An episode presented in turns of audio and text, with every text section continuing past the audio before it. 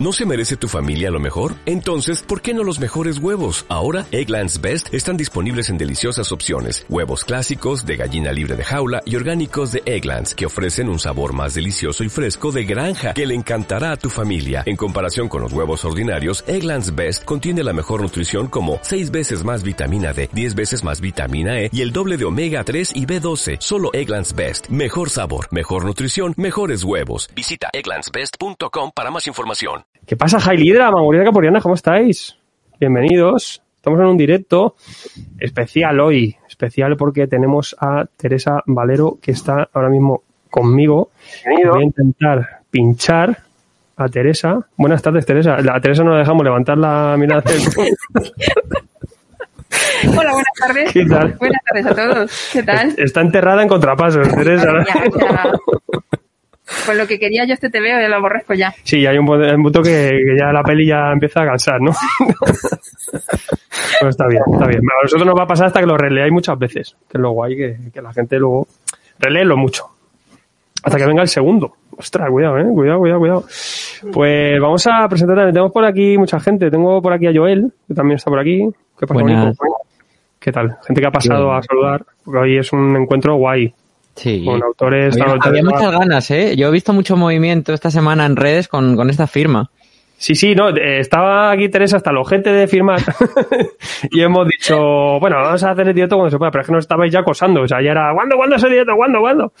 Bueno, ahora, tranquilos, hombre, no os preocupéis, es el último hora. Teresa va a tener que hacer noche casi para firmar todos. Sí, yo ya, menos mal que me he traído el saco de dormir. Madre Previsión. mía, madre mía. Señor Jesús, buenas noches. Buenas noches. Yo estoy muy emocionado con leer este cómic porque yo estudio historia y los cómics de temática histórica y sobre todo de el siglo pasado me interesan mucho y me interesa mucho la temática de este. Cuando dice el siglo pasado no se hace tan viejo algunos. No, hombre, lo siento. A, ni- a nivel historia, ¿qué tal el contrapaso? ¿Bien? ¿Te ha gustado a nivel de historiador? Pues mm, todavía no he podido leerlo. ¿Has Es hecho un estudio en profundidad todavía? Bueno, No, pero es un tema que me es un tema que me interesa mucho, además de que la prensa de sucesos es también un tema que me interesa mucho de la época del franquismo y estoy deseando ya tenerlo en mis manos y poder leerlo. muy bien, muy bien, muy bien, muy bien. Y señor Juanjo Palacios, también mutante por aquí, mutante Muy nuevo. buenas, muy buenas. Vaya expectación hay, ¿eh? Ni Snyder Cut ni nada. El fenómeno ahora del cómic es esto, es contrapaso. Sí, Estamos sí, todos sí, sí. Ya os decimos que ha salido Invencible, ahora también la reedición esa que está todo junto ansiado, pero contrapaso ahora mismo. Nada, ganando. nada, eso nada. Lo Y bueno tengo es a esto. Gonzaga también desde la guardilla. Buenas tardes, que acabas de entrar, bonito. ¿Qué tal? Hello. Pues yo sigo alucinando cada vez que veo todo el montón de cosas que tiene para firmar la pobre. Ya somos dos. Pero a Teresa le hemos avisado hoy, mira, ya tenemos ahí, veis que, que hay cámara. Y, y también podréis ver los dibujos que va haciendo Teresa. Porque es que no puede parar. Pues si para no, no acaba. O sea, no sabéis el jaleo que es esto. Y, y bueno, pues ahora también pues eh, vais viendo los dibujitos, que aparte de ver nuestras caras, que a lo mejor no es tan agradable, pues también nos veis. Eh, vamos a, a saludar también a la gente. Tenemos por- bueno, un montón de gente ya estáis 70 en directo. Enrique de la Torre, buenas tardes. Raúl Ramiro, Tomos y Grapas, tu canal de cómics, dice. A veces sí, no siempre, ¿no? Enrique de la Torre, tenemos algo de retraso, ¿no? La gente, "Yeah, quiero empezar. Quiero que estés ya tranquilo y que retire las amenazas que nos has escrito. Nosotros estaríamos encantados. Raúl Ramiro Casas, eh, va a empezar que llega los miembros de espectadores. ¿Están esperando? No, menos. Antes ya, con que pocos que seamos ya vale. Vamos que lo conseguimos, dice Enrique de la Torre. Eh, Antonio Falgas, espérame que ya llego a casa. con el móvil aquí ansiado. Ladislao, buenas. ¿Qué tal? La- Ladislao, grande. Xavi, hola Alfred, hola Bonico. Eh, Fabián, buenas. Gonzalo Cruz. Antonio, Gorka, Juan José Pérez, madre, madre, madre. Empecéis a salir. Wakanda, Wakanda. Wakanda, si quieres entrar. Aunque tú no sabes leer, ¿no? Yo creo que Wakanda. Gonzalo Cruz. Todas Garasilon está ahí, de verdad. No, no es lo mismo. Todos, todo Tomos y Grapas están a Garasilon. Eso sí. Eso sí es verdad. Eh, Pablo C. Qué pena me da no haberme enterado de esta firma. ¡Ay, madre! Pero Bueno, bueno, Tere- Teresa, si, si, si quiere y si la incrimináis mucho, que se pase otro día y os firma más. Para jueves vienen unos cuantos, Teresa. ¿no? Ah, Después del balneario, Sí, ahí cuando se te- la espalda otra vez colocada. Si se te relaja la pestaña y la, y la muñeca, pues nos dices. Si te recuperas. Pablo dice, tengo muchas ganas de leerlo, qué pintón. Bueno, cualquier pregunta que queráis, eh, nos la podéis hacer. ¿Se, se puede empezar ya a hacer preguntas? Porque yo tengo bastantes. Las que quieras. ¿Tienes muchas preguntas? A ver, yo, a ver, tengo cosillas pensadas y tal.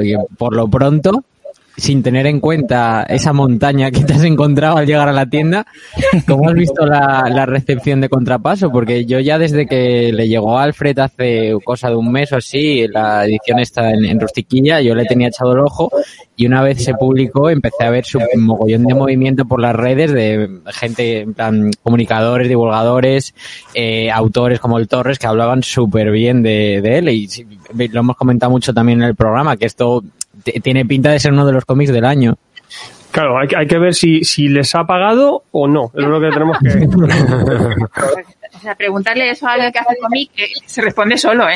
claro, claro. Eso sabe que no, sabemos que no. Ya sabemos que no. ¿Qué tal ha sido la recepción? ¿Cómo ha sido? Pues, pues la verdad es que yo estoy alucinando muchísimo. Eh, es cierto que ella sabía que Norma, cuando lo leyeron, les, les había gustado mucho y pensaban acompañarlo, pero no, no pensaba que a pesar de, de todo su apoyo, esto iba, iba a conectar tanto con la gente, que es lo que más estoy percibiendo, que, que, que me quedo alucinada. Me, me escriben y todo así por privado y me cuentan lo que les ha lo que les ha supuesto leerlo, ¿no? Y entonces eh, es muy emocionante. La verdad es que es, un tema que a nosotros nos toca eh, muy de cerca. Entonces me imagino que mucha gente, pues claro, tiene también su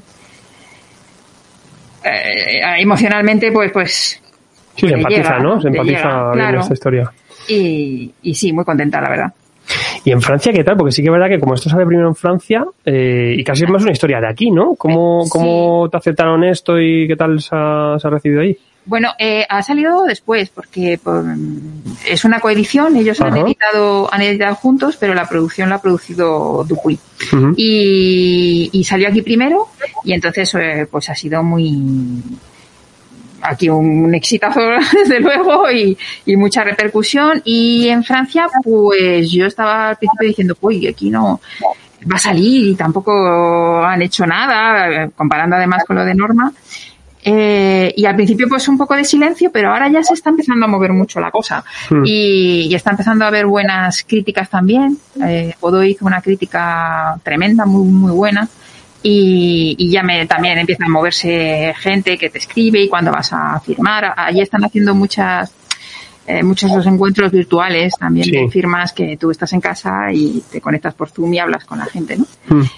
y, y algo de eso haremos, pero sí que las críticas están empezando a, a estar muy bien. Pues la verdad es que, que, bueno, que eso creo no, es el boca a boca. Siempre estos cómics siempre funcionan Claro. un poco de boca a boca a veces, ¿no? Pues sobre si todo cuando aquí- son títulos concretos, ¿no? Obras Claro. específicas. Si aquí tenemos, tenemos novedades, pues allí es una pasada. De hecho, ha salido el Largo Winch a la vez y ha salido el Lucky Luke de, de Bonhomme, con Sí. lo cual y eso o sea, allí vende Claro, millones. flipas. Entonces, claro, es, es complicado ni siquiera que te vean. Así que ahí andamos, pero bueno, la, a nivel de críticas la verdad es que también muy bien, muy bien. Eh, Giuseppe Beni dice, mi primer cómic firmado, qué ilusión. Sí, la verdad es que es, es lo mismo que también desde la tienda online nos estaba diciendo a Teresa que, que gracias a eso podemos llegar a gente que a lo mejor no tiene una tienda cerca y eso es una cosa guay. Es verdad que hay que estar rápido un poco. Hemos estado teniendo la- las firmas antes de, de que llegase Teresa durante estas dos semanas. Eh, Silver- Silver83 dice, lo leí hace unos días y me pareció una maravilla. Qué bien. Oh, Sí, es claro. verdad que Silver es de, de los del Discord y tal, y hablando con él nos comentó el, mismo día que lo fue a pillar, que además le coincidió justo que le acababan de dar de alta de, mm, del COVID, que lo leyó y que lo flipó y que quería que hiciéramos ya un club de lectura y ya está, está programado. Ay, qué gozada, qué guay. Para ponerlo a parir. Soy la leche, ¿no? No, no, no, no, no. La verdad es que mola. Está guay porque nosotros en el programa hacemos de como un club de lectura, a fin de cuentas, que es lo que es. Y luego también, luego vosotros, los oyentes, también os hacéis otro. Que eso es mola. Sí. para ahí. Aunque luego soltéis unas herejías que no es normal, ¿eh? Mm, a ver, a ver. Para eso es el club de lectura. Claro, pues, la ¿qué frase es cuñada del cómic, la de no me ha cambiado la vida. ¿Qué cómic te cambia la vida? Pero bueno. Eh, Luis Mi Torre dice, ¿qué hay que hacer para conseguir uno de esos libros firmados? Qué ganas de leerlo. Enhorabuena por esas iniciativas. Pues sí que es verdad que lo hemos estado prevendiendo. Si, si Teresa le da y, y nos vienen en, en unos días alguno más y se quiere firmar alguno, bueno, si no lo vamos a, os lo iremos contando. De todas formas, Teresa va a estar firmando también por ahí. La podéis ir siguiendo el rastro. Porque es que aquí ya hubo un tope que dijimos, aquí ya no más. Y aún así, esta mañana hemos avisado a Teresa y hemos dicho, Teresa, hay un montón. ¿Cómo, cómo-. ¿Cuánto es un montón? Pues un montón. Mentira eso. Y Teresa, madre, Virgen Santa, Virgen Santa. Digo, bueno, bueno, pues veremos. También es un poco la prueba de fuego. Si, si ahora que no hay salones, pues está bien, son como salones virtuales, pero el mismo curro. Oye, no deja de darle un poco de vida también a estar encerrados y poder seguir conectando con autores y compartiendo Claro, opiniones. sí, El salón va a tu casa. Y luego que por, por otro lado, yo también, yo, yo que no viajo mucho, eh, a mí esto también me da la vida, porque yo que soy de Asturias siempre me pierdo un montón de estas cosas. Y eso que se David Claro. es el cabrón, ¿sabes? Que Ah, se quejan, no, tío. hombre, pues no, eh, no te puedes quejar mucho. No, no hay queja Bueno. ahí, ¿eh? Uno de los mejores salones, que más que un salón es un bar, Exacto. un bar, un bar de cómics. Eh, Pablo C. huele a programa de esto. ¿Dónde estuviste todo este tiempo? Teresa, ¿dónde estuviste todo este tiempo? Pues sí te hemos visto, Teresa, en otros cómics. Pues sí, pero pues estuve sobre todo criando niños y haciendo animación. Pero criando Oh. niños estuve bastante, ¿eh?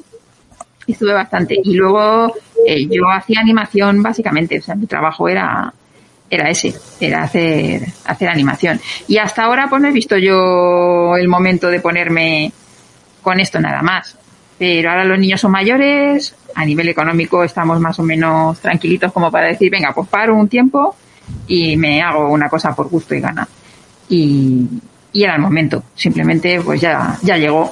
Yo tenía yo ganas de contar una cosa entera y mira, pues esto. ¿Y, y ya tenías pensado un poco esta historia que querías contar o te surgió de algún sitio? O- Pues esta, yo hace, ahora unos cuatro años o algo así, eh, había oído una entrevista al director de, del semanario El Caso, el semanario este de sucesos que había, y contaba pues como en los años 50 todo su equipo había había estado ahí luchando con la censura y contaba un montón de anécdotas que eran muy divertidas, muy muy saladas así y me gustó un montón y dije, jolín, pues como molaría hacer una cosa de, de tebeos que fuera cada, cada tomo un caso y, y con esta gente que con las de la redacción, tal cual.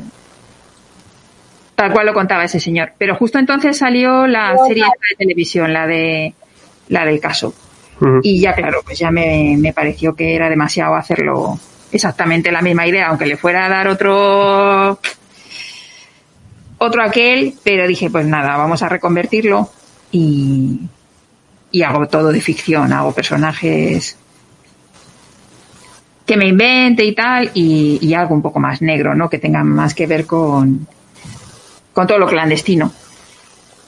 Y lo cambié, lo cambié a esto. Es un apañito ahí para decir, bueno, vamos a. Pero yo creo que al final es mejor, porque al final luego creo que la idea la, la das una vueltita, ¿no? Y Sí, te puede ser incluso algo mejor, ¿no? y, y puedes jugar más también. Es más divertido porque pues, pues te mueves en el terreno de la ficción, entonces tampoco tienes que estar ahí tan dentro de, de que las cosas fueran como, como eran, ¿no? Hombre, te, te limita mucho menos. Te, te Claro. permite ser un poco más creativa también. Sí, sí. Sí, ya, yo lo he preferido, desde luego, ¿eh? Me, me ha gustado más haber hecho esto. Finalmente te da más, más libertad. Ujú. Adri Cilo dice, menuda masterclass en directo. Teresa, te pasas. Eh, Ladislao dice, me pasa lo mismo que yo, soy de Galicia y tengo complicado ir a salones, así que con esto nos facilitáis las cosas un montón. Pues es una gozada, desde Oye, qué luego. bonito, está llegando, está llegando más lejos sin moverte, además de Madrid. No, es, es lo que me parece que ha traído de bueno todo esto del COVID y tal, que nos hemos tenido que reinventar un poco con la tecnología que, que ya existía, pero es verdad que no, no sé, ahora le hemos dado mucho más aire y, y me parece que eso es algo bueno. Rubén Muñoz dice, enhorabuena Teresa por la gran obra que se ha marcado, necesitamos más títulos como este y hay que reivindicar más a los autores españoles. Felicidades también a Tomás y Grapas por este formato tan chulo. Qué bien, gracias. Pues siempre decimos que el cómic español, eh, producido fuera o dentro, aquí hay un talentazo siempre increíble, pero a todos los niveles, yo creo, ¿no? Sí, yo también lo creo, que hay un- unos compañeros que, madre mía. Sí, sí. Y lo- Yo siempre digo que los americanos no fichan mucho porque somos baratos, Claro, pero también somos buenos, que no solo por eso, ¿sabes? Y sí que luego, las historias que luego están metidas aquí con Contrapaso, está dentro de, de Madrid, ¿no? Que nos transporta, que nos, que nos lleva, pues vamos a empatizar muy, muy fácilmente, ¿no? Porque, y aparte de eso que luego lo decía, ¿no? Que es difícil, ¿no? De todas formas, hablar, hacer una obra en este tiempo. Hablar de una obra de esto y con base, porque siempre nos, nos imaginamos el pasado de nuestros padres, nuestros abuelos, ¿no? Pero luego es muy difícil verlo tan claramente, ¿no? Eh, pues sí, la verdad es que, y aparte que tenemos todos como muchos a prioris. Yo he tratado de, de quitarlos todos y escuchar tanto a unos como a otros, leer mucho, leer de, de un signo, de otro signo, para tratar de entender un poco cómo eran, cómo eran las cosas. Todo el mundo me dice y se sorprenden, ay, tal, y el, el, el periodista falangista, y claro, y es el que me cae más simpático. Y, esto, y a mí, que lo he tenido que, que crear y he tenido que ponerme en su piel y pensar qué le pasa a una persona, ¿no? Para, para pensar ciertas cosas que a mí me parece que son evidentes que no, no están bien, ¿no? Pero hay que, hay que verse. Y realmente cuanto más investigas de un periodo, pues más te sorprendes de que las cosas no eran exactamente como, como unos u otros cuentan de una manera maniquea, ¿no? Ujú. Que están mucho más contaminadas, que, que, que tienes que buscar la parte humana para entender qué, qué pasaba ahí. Claro, sí, sobre todo tu cómic es un thriller noir de género negro total, vamos más a por el caso, a por ese thriller periodístico, ¿no? Y luego tenemos todo el, el contexto, porque en ese contexto hay historia de todo tipo, hay de todo tipo, la verdad. Pues era lo que más Mm. me, me gustaba en un momento dado, todo lo de que era eh, eso, recrear no solo la ciudad, que era muy chula porque tiene eh, era una ciudad que entonces empezaba a, a florecer porque había mucha gente con mucho dinero, se, había, se habían hecho grandes fortunas con el extraperlo y, y, y con el con el nuevo poder, ¿no? Que y entonces, pues eso convivía también con todos lo, la pobreza, con todos los inmigrantes que venían a, a la capital y, y se creaba una ciudad que, que, que en ese aspecto es parecido también a ahora, de muchos contrastes, en que ves cosas, eh, pues eso, muy prósperas y otras que no, que no son tanto, ¿no? O, o muy europeas y otras como muy cañís. Y, y eso es fascinante de Madrid, es una cosa que a mí me gusta, me gusta mucho. Madrid se queda un poco ciudad amalgama, ¿no? Yo creo un poco de todo aquí. Sí, y es que cabe todo. Eh, Mm. Es una de las cosas que a mí me ha gustado siempre, que, que Madrid, yo que sé, es como muy abierta, es muy salvaje para algunas cosas, pero por otro lado es también muy acogedora. Y, y eso me gusta, me gusta que... Madrid es un hervidero, hay un poco de todo, y mucho, y mucho de todo, es un- es un Sí, exceso también. quieras. Sí, sí. No, lo que, lo que yo, lo más chulo de contrapaso es que te transporta a estas, a estas calles, recreas eh, bares y sitios y lugares, que hay, hay uno en especial que te costó, ¿no? Que lo estabas contando aquí en los extras, ¿no? El de, el de Fuima, Sí. donde trabajó mi padre. En el. Five Guys, que ahora es el Five Guys, ¿no? Ya ves. Mm. Five Guys. Pues anda que no me he asomado yo ahí para intentar entender cómo, cómo iba Fuima. Sí. En realidad, y si había columnas o no había columnas. Luego llamaba a mi padre y papá y había columnas. Dice, pues no me acuerdo. Y así, así andábamos. Pero es que es muy curioso porque, bueno, yo he, me ha ayudado mucha gente a hacer esto ya, ya, a tratar de descubrir cosas que no, no sabía cómo eran, ¿no? Pero mm, eh, Julio García, que es documentalista en F, pues él me, me Ujú. mandaba fotos y me, me- me trataba de encontrarme cosas que yo no, no daba con ellas. Y es que él no conseguía tampoco cons- una foto de, de Fuima ni, nada. Tuvimos que... Tuve que quedarme ahí al lado de mi padre y decirle que me fuera contando y a ver si era capaz de, de ir haciendo algo coherente, pero no, no era fácil. Y ya la- el- pues cuando ya me, me tenía que poner con las páginas, ya no me quedaba más remedio, pues ahí surgió una foto en, en Instagram y ya pude pude meterle mano de otra forma, ¿no? Más más coherentemente. Más Y eso es que os empeñáis los autores a veces, digo, lo voy a, lo voy a hacer tal cual, lo voy a documentar, lo quiero retratar tal cual, que luego es una cosa que, que luego el lector tampoco te creas que lo aprecia siempre, ¿no? Pues es que es eso, es que al final te vas poniendo tú como unos retos muy tontos, pero que, que yo que sé, que es en plan gincana, dices, pero pues, Sí, pero yo creo que luego son valores añadidos, luego cuando lo lees, que esos detallitos pues siempre está todo ahí el la- está siempre preguntando por la historia de Fuma, o sea que realmente sí se debe de haberle gustado a mucha gente, porque, porque vamos, es que eh, no hay entrevista en la que no digan, cuéntanos lo de tu No, pero madre". también que leemos esto, el, el calvario que ha sido recrearlo y decir, madre mía, pobre, Sí que ¿cómo ha pasado? No, pero fíjate, eso sí que es un añadido muy interesante para la gente que conozca mucho la zona, porque yo- mira, yo me estoy acordando ahora mismo de Carmen, de, de Glen March, que, que retrataba muy bien Mallorca y la gente de Mallorca podía reconocer perfectamente las Claro. calles de, en el Claro, claro, claro. Y Eso mola. Eso, Por ejemplo, ver el, el- el edificio Gran Vía, que ahora, por ejemplo, es el McDonald's, ¿no? Y ver lo que había en, en la época. Hay muchas veces que no sabemos qué, es lo que había antes, ¿no? Y, y muchos de estos sitios míticos eran sitios con muchísima vida. Con muchísima, muchísima vida. vida. Por ejemplo, en, en- en la calle Alcalá, cerca de donde está ahora el Hotel Rich, eh, había un café ahí, en Galdós, por ejemplo, te lo enseñan, es un Starbucks. Y era un café de los más grandes, de la gente bohemia, ¿no? Sí, sí, sí. Y bueno, pues esas cosas que descubres. Cafés de las tertulias. eh, debía de haber un Madrid ahí que ahora ha desaparecido. Claro, y ahora hay un Starbucks. Ya solo- café que ahora hay un, un Ya Five. Guys. Ya solo quedan los heavies de la Gran Vía original. es lo único, es lo único que... Sí, Hombre, la Gran Vía, la verdad, ha ido muy a peor. Eso hay que reconocerlo. Sí. Sí.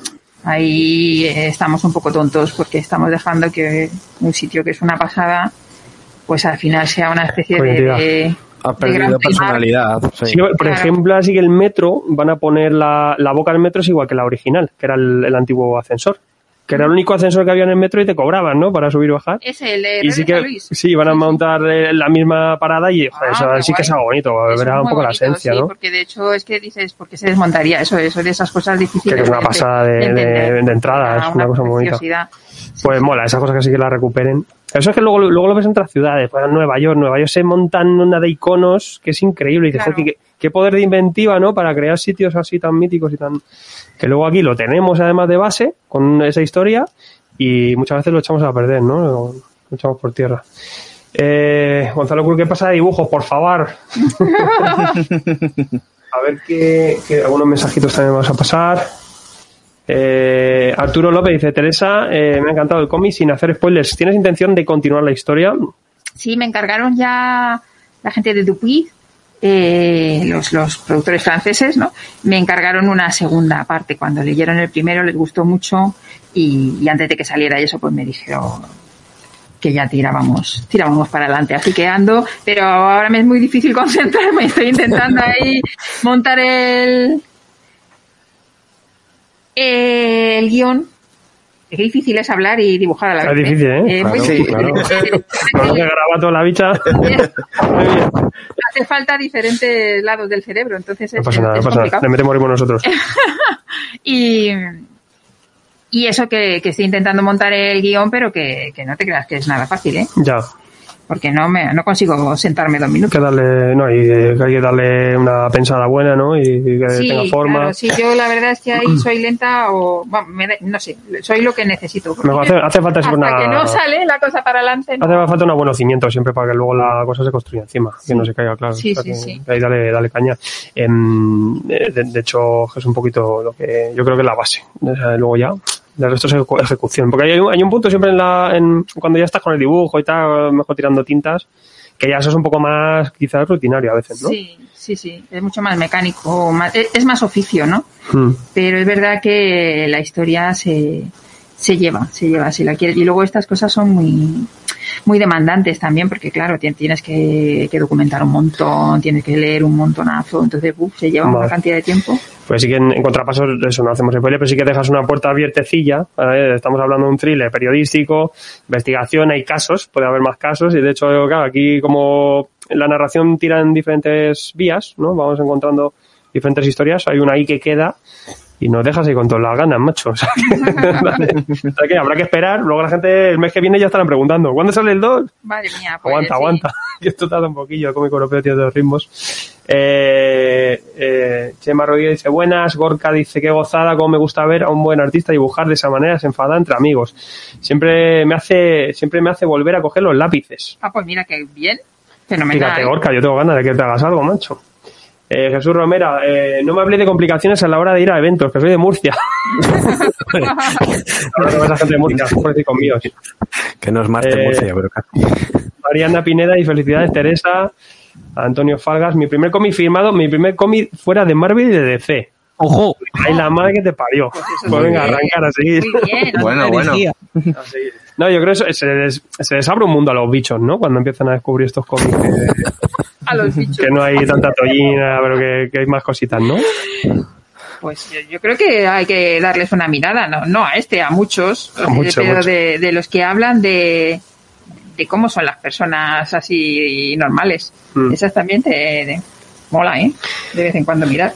Siempre hay que romper un poco los la- las barreritas que nos podamos poner. Porque, por ejemplo, en superhéroes, pues no, no, no le gana a nadie en entretenimiento, ¿no? Es un, Claro. un género genial. Pero, pero luego aquí también tienes unos valores añadidos y unas historias que, que madre mía. Sí, la cosa Es que son este tipo de obras en las que al final te calan. Te calan mucho más que el, que el ver a los superhéroes, por ejemplo. No, Y el ver que, que un trabajo también con tiempos mm, que se ha tenido tiempo para hacerlo, que eso también a veces se, se achaca, pues en el cómic europeo eso sí lo veis. Y veis ahí el, el potencial de, de estos artistas que es una barbaridad. Porque madre mía, ahora hablaremos también de dibujo aquí. Teresa. Eh, Antonio dice que gana de tenerlo ya. Iván con B dice, se termina la pila, ¿no? que no se termina la pila, de verdad, porque madre ya se ha llevado un carro de Yo aquí. ya la era por perdida, ¿eh? Digo, voy a tratar de hacer lo máximo, eso sí, pero, La gente con que gana de tenerla. pero Eh, tenemos que buscar una solución, porque si no, De Carmena F dice, eh, lo he leído y me ha entusiasmado, es una preciosidad de cómic, así que me ha hecho mucha ilusión poder pedirlo firmado. Muchas gracias. qué bien.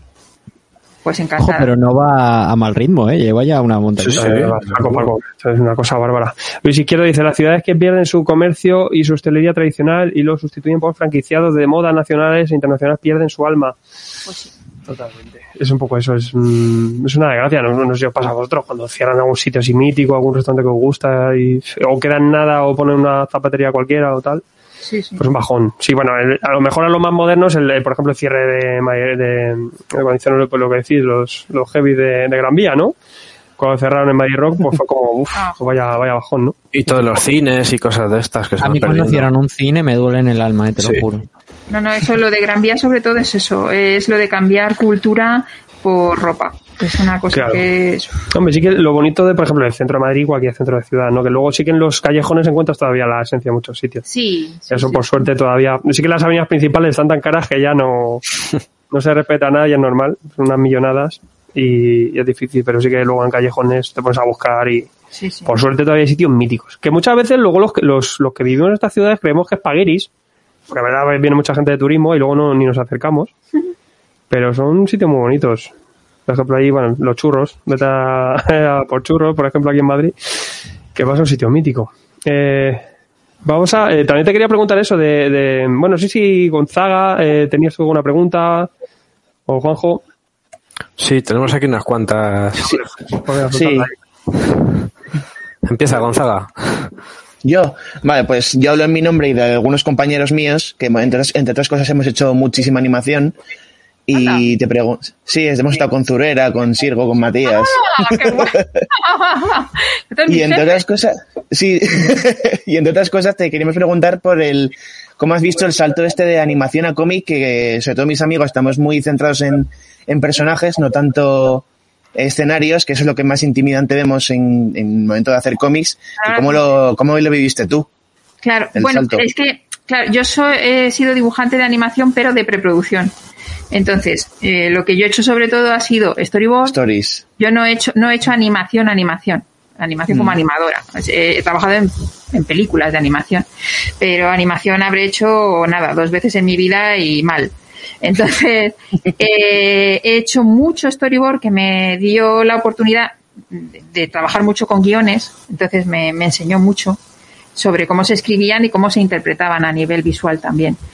Y, y mucho, mucho layout, que era trabajo básicamente de fondos, de tirar perspectivas y, Sí. y claro, pues ya iba con una formación grande, grande. Y, y por eso era más, más sencillo. Yo ese, ese miedo a contar me pasó más cuando empecé a trabajar con Antonio Zurera, que es un poco el que me enseñó todo, cómo se, se transcribía eso, un, guion que te daban, como lo contabas en imágenes. Y entonces ahí sí que yo iba sin tener ni idea de nada y a su lado me fogué un montón y perdí todo ese, ese miedo. Y entonces trabajábamos además muy rápido haciendo visualización, ¿sabes? Pequeños thumbnails. Y era, era muy, era muy guay, aprendí un montón con eso. Entonces, a ver, si quieres hacer cómic es muy necesario esas dos cosas. El tener una variedad grande de, mm, de recursos, de puntos de vista para, para poder contar y, y aunque tengas un estilo que deforma o lo que sea, que te muevas bien por los espacios, que tú sepas qué quieres hacer con los espacios, que, que no te dominen ellos a ti, sino tú a ellos. Entonces, eso es, es buena cosa. Yo sobre todo veo la, los que saltáis de lo que venís de la animación, sobre todo lo veo en la, la expresividad de los personajes también. Lo veo ahí un puntito siempre extra que... Creo que ahí, ahí nos parecemos, nos parecemos mucho. Yo, es verdad que mi dibujo se parece al de Juanjo, pero se parece también mucho al de Monse, se Mm. parece mucho pues a Pierre Alarí o a gente, porque, porque es verdad que tiene unos códigos que son son muy concretos, ¿no? Entonces, eh, todos tenemos como un puntito ahí en común que parece que no, pero dice, sí, pues esta persona, igual que en un pasado en animación, ¿no? huele un poquillo, huele un poquillo. a- Esto se mueve, este cómic se está moviendo, ¿qué pasa aquí? eh, Javier García dice, ¿cómo se llama? Tú el cómic, contra, el cómic contrapaso, interesa Valero. Eh, también nos pregunta por aquí, eh, ahora paso más preguntas, chicos. Eh, Javier Lorenzo dice, no sé si hablaron de la obra porque entré después, no sé si para los extranjeros no murcianos podrían contarnos de qué trata la obra. Bueno, y de qué trata la obra, ¿verdad? Que no, lo hemos- no hemos- ni lo hemos dicho. ¿De qué va esto, Valera? Pues, pues bueno, pues esta es la historia de dos periodistas que trabajan en un pequeño periódico madrileño y uno de ellos, que es viejecito, es un periodista de, de sucesos que está, es un antiguo falangista, un falangista de primera hora que, que está ya pues como un poco decepcionado de todo, ¿no? Hizo la guerra y no, la cosa no ha acabado como él pensaba y le ponen al lado, él, él no, se, no se resigna a tener que bregar con la eh, censura y entonces da muchos problemas en el periódico y entonces le, le ponen al lado a otro periodista que es joven y que viene de Francia y que también tiene un pasado en, en España porque es hijo de, de un comunista, un francés que vino aquí a, a hacer la revolución y de una española que era hermana de un general franquista. Entonces, cuando su madre, al padre lo matan en la guerra, la madre se va, ¿no? Y entonces este le adopta a su tío y le han criado aquí en España un general franquista. Y estos dos, pues que se, en principio pues no se llevan bien, pues están obligados a, a colaborar porque aparece el cadáver de una mujer flotando en el Manzanares y, y empiezan a investigar y se van se van encontrando cosas que, que, que cada vez son más grandes, cada vez son más grandes, cada vez son más grandes, van tirando del hilo y van descubriendo cosas de- del régimen que, que saben que no van a poder contar, pero no se resignan a no investigar. Y entonces, cuando de- descubren ya todo el pastel, tienen que tomar también la decisión de si lo cuentan o no lo cuentan. Esa, esa decisión periodística, pero a la vez, claro, en en un momento de censura máxima, claro. Y, pero a mí me gusta, pues son soñadores, ¿no? Y había mucha gente que en Sí. esta época, o en momentos difíciles, dice, bueno, aunque esto no vaya a ningún lado, yo tiro por aquí porque es mi deber, ¿no? Claro. Y esta eh, gente va persiguiendo la verdad en tiempos de la de donde se oculta más la verdad que en ningún momento, ¿no? Efectivamente, era, o sea, cuando la dictadura que fue, fue dura y que, que por supuesto estuvo 40 años ahí reprimiendo cualquier tipo de, de oposición, ¿no? Eh, pero eso no hizo que la oposición no existiera.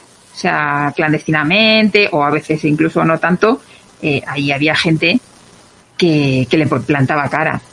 Y ellos, pues también, y muchos periodistas de la época, estos son periodistas de, de ficción, ¿no? Pero, pero un montón de periodistas de la época se las ingeniaban para ver cómo contar las cosas o cómo eh, llegar a las cosas, pues, pues buscándole las vueltas a- al régimen, viendo a ver cómo podían hacer las cosas sin, sin que se les viera el plumero, ¿no?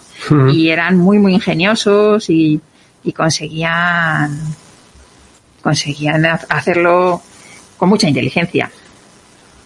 A mí me gusta también el trasunto de, porque aquí es un periódico un trasunto como el caso, ¿no? Eh, Sí. Periódicos que, que, que relataban sucesos y la verdad que bueno, hoy incluso en Crónica de Misterio todavía el caso es una fuente de, de un montón de datos y de, y de cosas que ocurrían que eran, que era un tipo de periodismo también un poco más de calle, ¿no? Sí, el caso es que la verdad es que tiene una historia que es genial, porque, porque eran eso, eran reporteros de, de calle, calle, que además tenían una, mm, una relación directa con la policía, que yo aquí también he querido eh, hablar un poco de ella, ¿no? Porque tiene está aquí el el policía, el inspector casado, que es como colega, porque también tampoco está el hombre muy a gusto con cómo son las cosas, y entonces pues, pues siempre colabora con ellos y, y como que les cuenta, ¿no? Para desahogarse. Y, y en el caso, ellos hacían igual, llegaban siempre los primeros a, a los sitios antes que nadie. Muchas veces llamaban ellos mismos a la policía, incluso la, la gente de los vecinos les llamaban antes que a la policía cuando había pasado algo. Era un, una publicación además que es, que es que tiraba muchísimas copias, o sea, la gente era súper, súper popular. La verdad es que sí, un trabajo de la leche. Y luego es eso, que, que a lo mejor lo vemos muy de cómico, muy de película. El- eso que, que casi como Batman y Gordon, ¿no? Ahí, pues eh, otra gente, ¿no? Entrando ahí en, el labor, en la labor policial. Pero sí que es verdad que también eso tiene una base. Eh, tú, Jesús, querías preguntar algo también de historia. Eh, sí. Eh, a mí eh, lo que me gustaría preguntarte es, el Madrid de 2021, por ejemplo, ya ha cambiado mucho respecto al de 1956.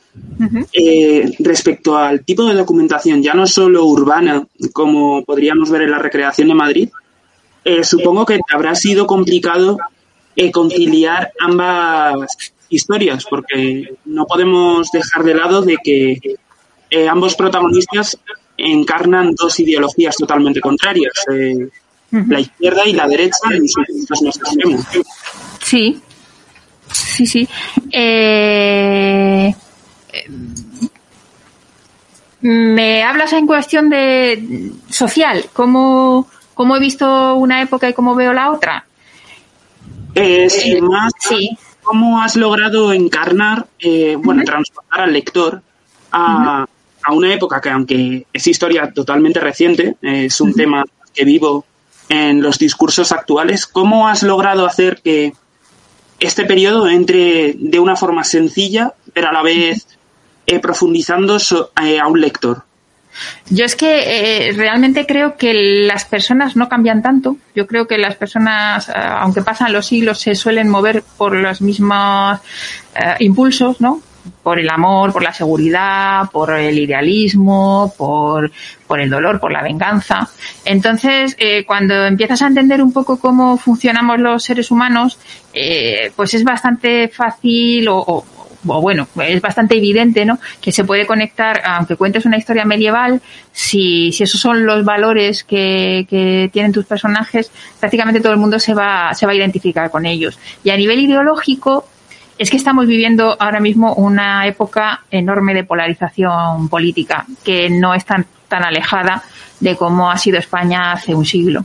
Eh, gracias a Dios ahora mismo no hay violencia o hay unas violencias muy puntuales y de muy de baja intensidad y tal. Mm. Entonces en los años 30 era una pasada la violencia que había a uno y otro lado. Eh, y, y era algo que me interesaba también mucho, mucho reflejar. Cómo, cómo era eso, cómo era la, esa polarización y por qué la gente abraza tantísimo una idea que, que le lleva a justificar que se pueda matar a un montón de gente que piensa diferente, ¿no? Son épocas de extremos, que creo que no hay que repetir. Da igual un poco en, en qué lado te pongas. Siempre, yo creo que es mejor siempre ponerse un poco en medio, ver un poco a cada lado, a ver qué pasa y, pensar un poco más por nosotros mismos, ¿no? Que, que radicalizarnos con, con ideas de masas y esas cosas. Y bueno, pues yo creo que, que estas miradas hacia el pasado no vienen muy bien para, para el presente siempre o para el futuro para que no, no se repitan, ¿no? Porque ahí, aquí lo refleja el nivel de brutalidad de algunas eh, escenas, más las acciones también, que si la, pones a día de hoy, madre mía, ¿no? Que os lo he contado, ¿no? También el, tratamiento que hay de, la situación de la mujer en, en, contrapaso lo, lo, lo enseña de diferentes maneras, ¿no? Que a veces hasta parece de ciencia ficción. Y, y lo pones en contraste con lo que hay ahora y, joder, dices, madre mía. Claro, es que es un mundo totalmente hemos diferente. ido, hemos ido muy a mejor, ¿verdad? Por suerte, por suerte. Eh, Miguel dice, hay una imagen con mucha fuerza, bastante dura y emocionalmente hablando, de una madre hablando con una monja separadas por una valla, a modo de barrotes. Eh, la mujer parece aferrarse a la valla como si fuera lo único que hace, la hace mantenerse en pie, ya derrotada y rota. ¿Cómo te surgen estas ideas tan brillantes? Jolín, pues me surgen sobre todo, fíjate, eh, cuando me voy a duchar, o sea, en el cuarto de baño, es donde me, eh, es la cosa, eh, contarlo así, porque no tiene ningún tipo de glamour. Pero, por ejemplo, o sea, eso, el estar ahí recién levantada y tal, ahí con que te vas a dar una ducha, y ahí es cuando me, me suelen surgir las, las ideas más brillantes. Y luego muchas también surgen escribiendo porque vas escribiendo primero pues un tratamiento, va, le vas dando forma a las cosas y, y te van viniendo de una manera ahí medio mágica, pues acciones que, que le van a dar sentido a todo, ¿no? A, cosas que, que, que, quieres que se vean y quieres contarlas y dices, ah, pues mira qué bien vendría que aquí. O sea, yo por ejemplo tenía que hacer a, a León que se metiera en la en la maternidad porque tiene que investigar, pero es que a la vez tienes que contar también la información, eso de ir poniendo un poco al lector en qué está pasando ahí en esa maternidad, ¿no? Que están haciendo unas tropelías importantes. Uh -huh. Entonces te las tienes que maravillar para que, que ahí ambas cosas pasen a la vez. Y, uh -huh. y dices, pues venga, pues pongo aquí eso, un poco de quilombo y en lo que se están pegando, pues este secuela y tal y, y, van, van surgiendo a veces así, así de forma tan sencilla, no creas que tiene mucha más ciencia. En el baño fluye todo, es lo bonito. Y en el baño fluye, o sea, no, en serio, ¿eh? yo lo he hablado con, eh, con amigos, no nos vamos a poner aquí escatológicos, pero pero le he hablado con amigos y amigas y, y el baño es un sitio fabuloso para la creatividad, para ¿eh? Está solo ahí. Para, el consumo, y para el consumo del arte también, porque muchos leemos también, en el baño donde al final todo, es, todo nace en el mismo centro, es el epicentro de la cultura. Es como un espacio donde estás como súper relajado y tienes la mente como muy abierta. ¿eh? Yo también he tenido bastantes ideas en, en la ducha o en el baño. Sí. Yo creo que los azulejos rebota todo, claro, tienes, tienes feedback de todo. Eh, Juanjo, ¿querías preguntar algo?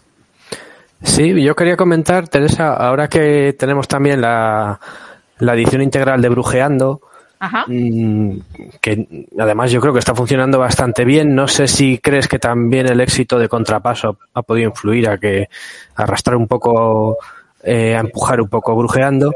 Y cómo ves la diferencia entre géneros tan opuestos, cómo afrontas una temática, pues quizá más, más juvenil, más para todos los públicos, y un, y en cambio en contrapaso, pues algo más duro, o sea, cómo lo enfocas.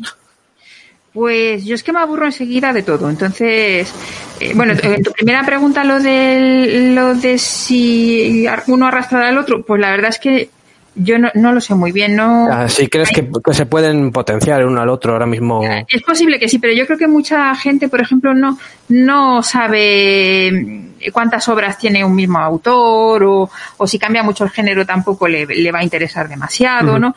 Eh, yo creo que eso es una cuestión ya de, del verdadero aficionado, que sí que a lo mejor coge un autor y ya investiga toda su producción, claro. pero hay una gran parte del público que no. Sí que no hay un libro todo. que te llega a las manos y y ya está, y no, no vas a investigar mucho más. Uh -huh. Entonces no lo sé, es posible que sí, pero, pero no sé hasta qué punto le puede influir mucho el uno al otro, ¿no?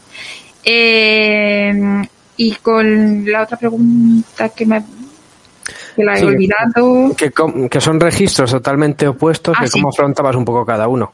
Pues te decía que, que yo me suelo aburrir mucho de todo, muy rápido. A mí producir contrapaso me ha costado muchísimo porque todo el rato ya decía, esto va, esto no vale para nada, estoy pasando aquí un montón de tiempo y ya estoy y, y lo quería dejar. Y, y, pero es que soy muy inconstante con estas cosas y entonces luego nunca lo hago gracias a Dios porque porque también tengo un sentido grande de la responsabilidad, pero tengo ahí una especie de bicho dentro que siempre me dice que, no sé qué, o, o, me pongo a dar color y, y a, a, a entintar así de manera un poco anárquica solamente por no aburrirme, ¿no? Eh, entonces a mí eso me da mucho la vida, el, el, el que ahora hago comedia, ahora hago tal, eh, me permite además coger eso, un cierto reto que, que también es interesante, ¿no? ¿no? No estar siempre haciendo algo que, que ya sabes que más o menos ha salido airoso, sino ponerte el reto de, venga, pues voy a hacer una comedia, pues voy a hacer otra cosa. Y, no, no descartas volver un poco a, eso, a esos géneros. Pues descarto hacerlo para Francia, porque lo hablábamos antes además, es que los códigos del humor francés eh, son muy diferentes. Entonces, mm, yo he hecho dos obras de humor. Una la guionicé yo para Francia, que fue contra, esto fue Brujeando, y luego he hecho también una con una guionista francesa.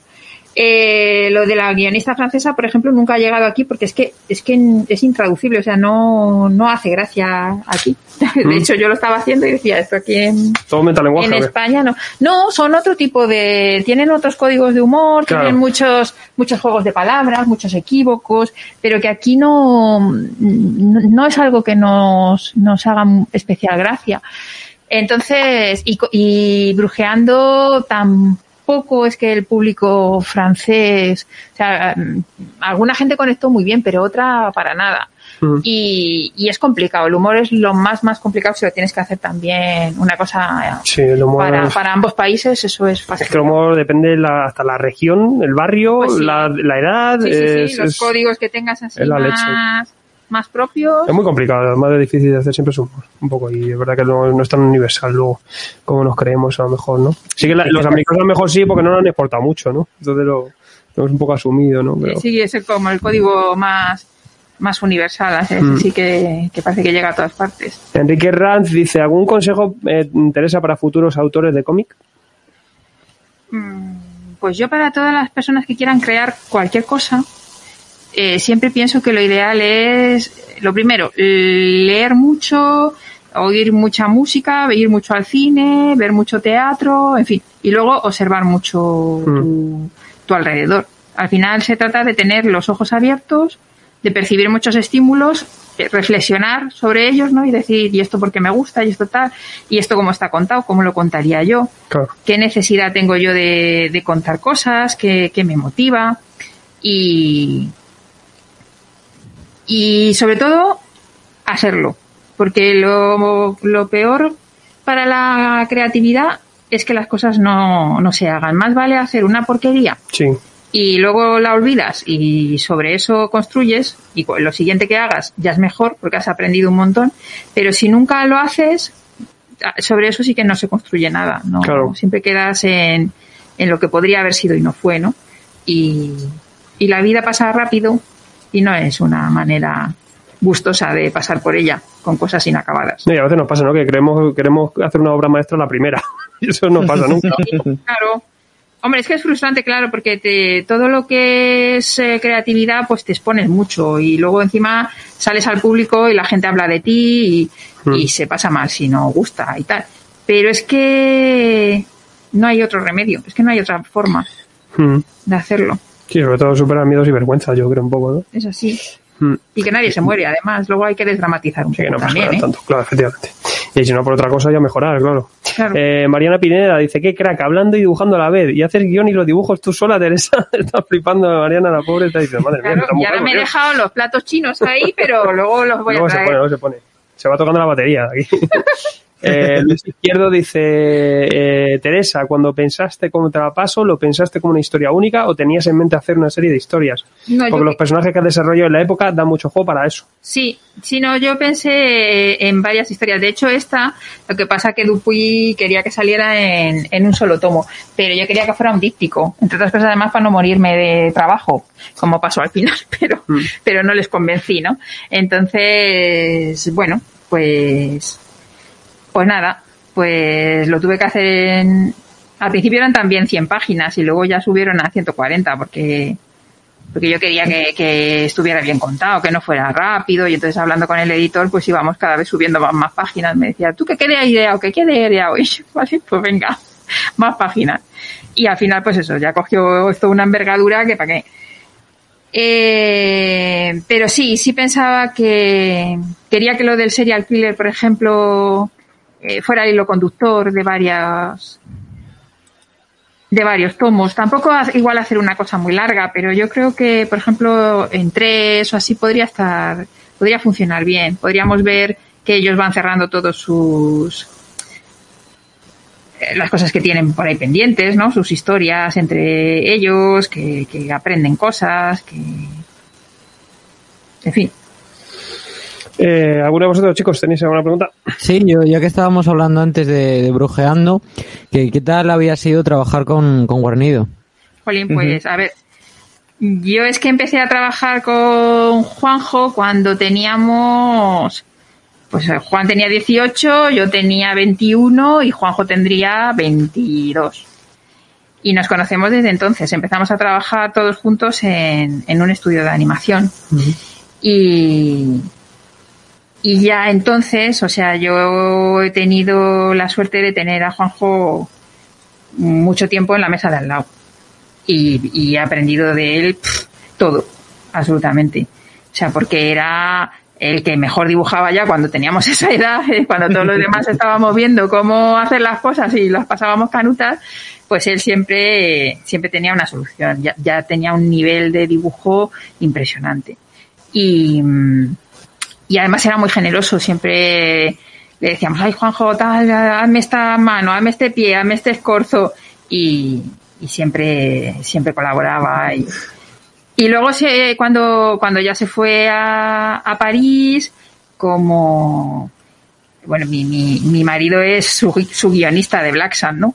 Y somos muy amigos, somos padrinos de, de los niños los unos de los otros, somos prácticamente familia.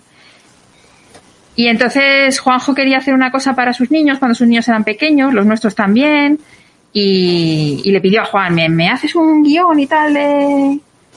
Y nosotros eh, entonces teníamos un estudio de animación que se llamaba Tridente y teníamos, habíamos hecho brujeando, como pensando que algún día a lo mejor lo podíamos producir como una serie de animación.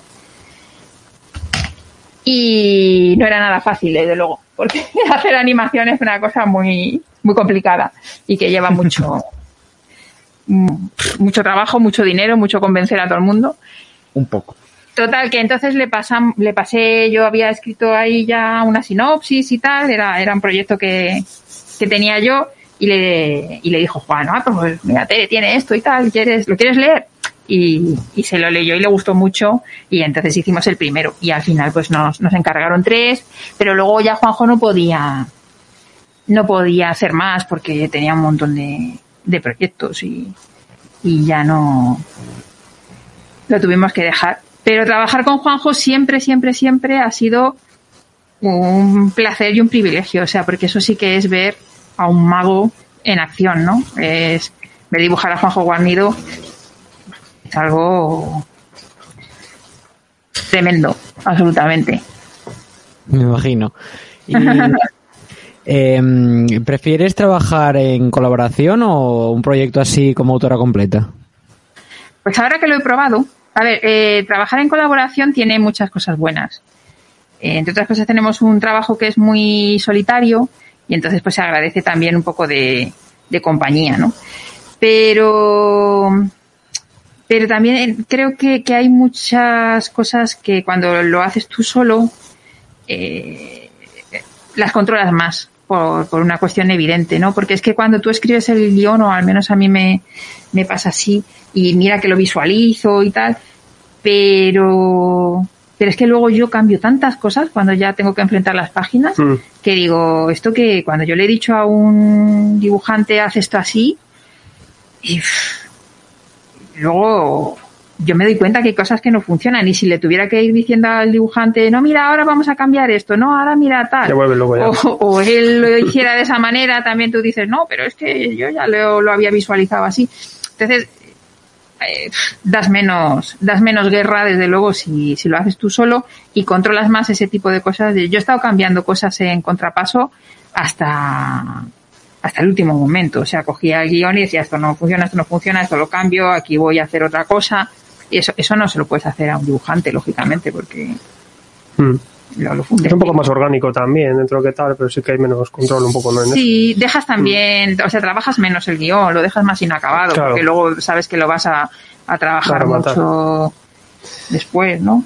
Porque te puede venir él, ¿no? También con alguna cosilla. También, sí. Sí, hombre, nosotros la verdad es que tanto con, con Monse como con Juanjo siempre ha sido una manera de trabajar muy abierta, ¿no? De, de si ves cualquier cosa, lo dices, yo no, no tengo ahí un ego de, de guionista de a mí no me toques nada de lo que he puesto. Siempre si algo no lo ves claro, pues se habla. Pero, pero claro, eh, es otro concepto diferente. Eh, es, otro- es otra cosa. El capullo del día dice que si le podías hacer eh, dar algún consejillo para los que quieren empezar a hacer nuestros propios guiones para cómic. Eh, ¿Cuál es tu forma de trabajar? Me pregunta. Sí. Pues. Pues para contar una historia, eh, lo- yo creo que lo mejor es analizar muchas historias eh, antes. O sea, hay un par de libros que son muy guays, vamos, o cualquier libro que tú puedas comprarte de que sea de un buen método para escribir guiones, como por ejemplo Salva al gato de Blake Snyder, que es, es muy buen método, Mm. eh, o, o cualquiera de estos que te viene el paradigma ese de, de cómo, cómo contar, dónde poner los puntos de giro, Mm. pues ese te puede ayudar. Pero eso ayuda más, más que a escribir, porque nadie puede escribir diciendo, ya ahora me toca poner el punto de giro aquí, Sí, Entonces, claro. sino que escribes según ves que te, te va te va pidiendo la historia las cosas, ¿no? Entonces, eh, eh, con eso es buena cosa coger y decir las historias que me han gustado mucho, que, que me, me han emocionado verdaderamente, cuál es su estructura. Y entonces la- te vas quedando con un poco con, con la copla, ¿no? Y es la manera de estudiar. Y luego se trata de escribir, de escribir tu historia y luego le pasas ese paradigma y dices, voy a ver si funciona o no funciona, o, o yo siento que aquí la historia se para, o yo siento que aquí el personaje no es interesante. Esos libros te, te ayudan a, a diagnosticar dónde está fallando la, la historia. Y luego lo mismo que decíamos antes también, escribe un guion, escríbelo, termínalo, dáselo a tres o cuatro personas que confíes en su criterio, que pienses que, que realmente lo, lo te pueden ayudar cuando lo hayan leído y que te digan, pues mira, esto no lo entiendo, esto aquí creo que no funciona tal. Y, y tirar para adelante. Y el primero no será a lo mejor bueno, o sí, porque hay gente que ha hecho el primero y es fabuloso, o no, y no pasa nada. Haz otro después que será mejor y haces otro y, y así. Eh, Juan Carlos Hacedor dice, me parece un grandísimo cómic y espero que hagan una película, una serie, el guion y la historia lo merece. Soy de Málaga y me ha gustado mucho que haya salido en el cómic. Ah, claro, sale ¿Veis Málaga, ¿eh? cómo gana? ¿Veis? ¿A ti te, gust- te gustaría que hiciera una peli o un- o una serie? Porque muchas veces te lo estropean, Eh, te lo revientan. Pues sí, mira, iba a soplar y tengo la mascarilla y no se puede. Eh, pues pero de animación, ¿eh? De animación. Sí, uy, de animación, yo creo que esta, esta sería mejor en imagen real, ¿eh? Hombre, sí, pinta más. Yo creo que sí. Es más fácil hacer Porque también. la, la animación así para adultos no creas que, que siempre se hace con me, buen me estoy acordando de Salva Rubio con el fotógrafo de Matausen. Yo me acuerdo en Barcelona de preguntarle. Y digo, ¿quién la has visto? Y el otro, madre. ¿no? ¿Pero le han hecho la peli? Le hice una película de fotógrafo Sí, con Mario Casas. Sí, sí. sí. Pero, No, no pero joder, macho, se cargaron el guion a un Sí. nivel increíble. Pues ves, si es que esas son las cosas que pasan. Claro, ese es el problema, que luego la adaptan y verdad que a veces puede salir algo bien, pero muchas veces... Yo creo que cuando te compran los, los derechos para adaptación, pues lo único que puedes hacer es dejar de Cobrar. pensar que exacto, cobrar. Sí. Rezar, Dejar de pensar que eso es tuyo y que la película Sí, va sí. a ser tuya, o sea, Claro. porque no va a tener nada que ver. Yo he trabajado en audiovisual y es que allí opina hasta el tato. Eso Claro, hay mucha gente que entra ahí a... claro. para poner dos duros, pues la gente te dice tal, lo que Mm. quieren, hay que dar gusto a todo el mundo. Entonces, no tiene nada que ver con eso, con una historia que haces tú, que la, la controlas tú, va hasta el final, la cuentas como tú quieres, saldrá mejor o peor, pero, pero bueno, pero lo otro es, es muchísimo más complicado de, de- de montar. David Vila dice, buenas tardes familia, vaya, está agotado. que que está más rápido, David. No, no se da Pablo, había poco. Pablo, dos semanillas ahí. Pablo R dice, buenas, eh, vaya disfrute de ver la rapidez con la que ilustras todas las dedicatorias. Qué ganas de que el mangurrián de Alfredo nos lo envíe. Eh, Dani López, eh, no sé si llego tarde, pero ¿qué prefiere, dibujo digital o a la antigua usanza? A ver, preferir, prefiero a la antigua usanza. Pero es una cuestión de. Mira, si yo esto que estoy haciendo aquí ahora lo tuviera que estar haciendo en el iPad o algo, me moría de asco. Y aquí, pues bueno, pues estás el, el, el roce del papel, cómo va gastándose el lápiz, yo que sé, los traía todos afiladitos, todo eso, yo que sé, es que es bonito en sí mismo, a mí Mm. todavía me encanta. Y dar color con acuarelas, cómo, cómo corre el agua, todo eso a mí me flipa. Pero eh, el digital tiene unas cosas que son imbatibles, pues por eso se... El control Z. Claro. Control Z, claro. Control Z. El reloj. Yo no podría haber dado color a contrapaso de primeras así, porque yo no tenía ni idea de color. O sea, me tuve que poner ahí a aprenderlo, a estudiarme a, a un montón de gente para ver qué, qué hacía con el color. Y, y es que si no lo hubiera hecho en digital, al principio tenía 100 millones de capas, unas encima de otras, capas de corrección, capas de no sé qué, y acabé, después de que Miguel Ansoprado me echara muchas broncas, que, que era quien me, me veía y me decía, pero ¿qué haces con tantas capas? Pero eso cómo puede ser, Pero es que si ya no puedes saber ni lo que estás haciendo. Y efectivamente no sabía lo que estaba haciendo. Y, pero, pero al final me dijo, tú tienes que tener una capa de línea, una capa de, de color y de luz y, y de efectos especiales y se acabó. No hay, vamos, como mucho tres o cuatro. Y efectivamente acabé con tres o cuatro y a veces hasta menos. Claro. Porque todo es un aprendizaje, o sea, Claro. es imposible que lo hagas de primeras, pero después sí lo, lo vas a hacer, vamos, y estupendamente bien. Me pasa acojonante, porque yo estaba hasta dudando. Digo, ¿esto es, esto es acuarela? Pero claro, es que es enteramente en Hay digital. unos, hay unos pinceles, yo lo hago todo en Clip Studio y hay un señor que se llama Paolo Limoncelli que tiene unos pinceles que se llaman DAW, que son pinceles que parecen todos reales. Además los puedes customizar todo lo que quieras. Yo me hice unos cuantos así toquiteando y es genial. Y además le compras su pack eh, una vez en la vida, que es baratísimo, además no Ujú. sé cuál que cuesta, pero se lo compras una vez y toda la vida te manda las actualizaciones de todos los que hace nuevos, te los manda gratis ya. Qué guapo. O sea, yo le adoro a ese hombre. Y Joder, me apunto. sí, sí. Pues muy chula, la verdad es que visto acuarela ahí. Eh, Arturio López dice, Teresa, ¿para cuándo un spin de la hija del forense? La que hace Ah, muchos ¿verdad, productos de eh? ¿Cómo mola? ¿eh? Sí, sí, pues yo me quedé alucinada cuando fui ahí al instituto de, de toxicología que me recibió allí la, doctora Buitrago y me contó eso, que ella con 13 años iba, iba con su padre a levantar cadáveres porque quería ser forense y él le enseñaba y le, y le dije a ella, le digo, ¿puedo poner un personaje así que, que sea con tu historia? Dijo, sí, porque la verdad es que estoy muy orgullosa de la historia de mi padre y, y vale, sí, me, me, me explicó un montón de cosas más, cómo se instruían los casos aquí en España y tal. Pero vamos, cuando me empezó a decir, cuando iba yo con 13 años ya con mi padre, es que me pareció tan increíble Sí, que sí. dije además, digo, te- claro, tengo que poner que, que esto está basado en una persona verdadera, porque si no, ¿quién se lo va a creer? ¿no? Claro, Que es una cosa loquísima, ¿no? Si no. de- sí, sí. Y, Acompañando al, al padre al trabajo, pero claro, a, a levantar cadáveres. sí, sí. No, es, es fabuloso el- Qué maravilla. la idea esa. Sí, la verdad que queda muy bien. Eh, Eric del otro lado dice, muchas gracias eh, por contrapaso, Teresa, felicidades y creo que será el cómic del año. Me ha gustado mucho los personajes que has creado y me gustaría leer más de ellos, de su pasado y de su futuro. Muchas gracias. Pues en nada, en ello estamos. Y lo único que, que eso, que hacer cómics es una cosa un poco lenta. Entonces, pues bueno. Eh, espero Releerlo que mucho por ahora. Eso, lo leéis mucho. Cuando venga el 2, pues lo leéis de nuevo ahí para ver cómo, recordar cómo eran. Y no, pero y mientras tanto, como hay tantísima oferta ahora mismo y tantos cómics maravillosos, pues, pues seguir con la afición. Mm. Álvaro Zor- Zorzona, Zor- Zornoza, perdón. No sé si Zornoza. ya lo han preguntado. Dice, ¿cómo te metes en una editorial para presentar un proyecto de cómic? Pues normalmente lo primero que tienes que hacer es presentar pues, pues un dossier del proyecto, ¿no? Una Biblia que, que se llama en algunos en algunas ocasiones. Eh, ¿Qué tiene que tener eso? Pues si va a ser una serie, mm, todo una explicación de cómo es el universo de la serie, quiénes son los personajes principales, qué, qué episodios mm, piensas tú que va a haber, ¿no? El primero con una sinopsis más eh, acabada de qué, de qué va a pasar en ese primer episodio y luego como dos o tres mini sinopsis de, de otros episodios. Pues mira, Este ya se acabó, que está súper torre. ahora te traigo otra, torre. Sí, Juanjo, tenías alguna pregunta tú.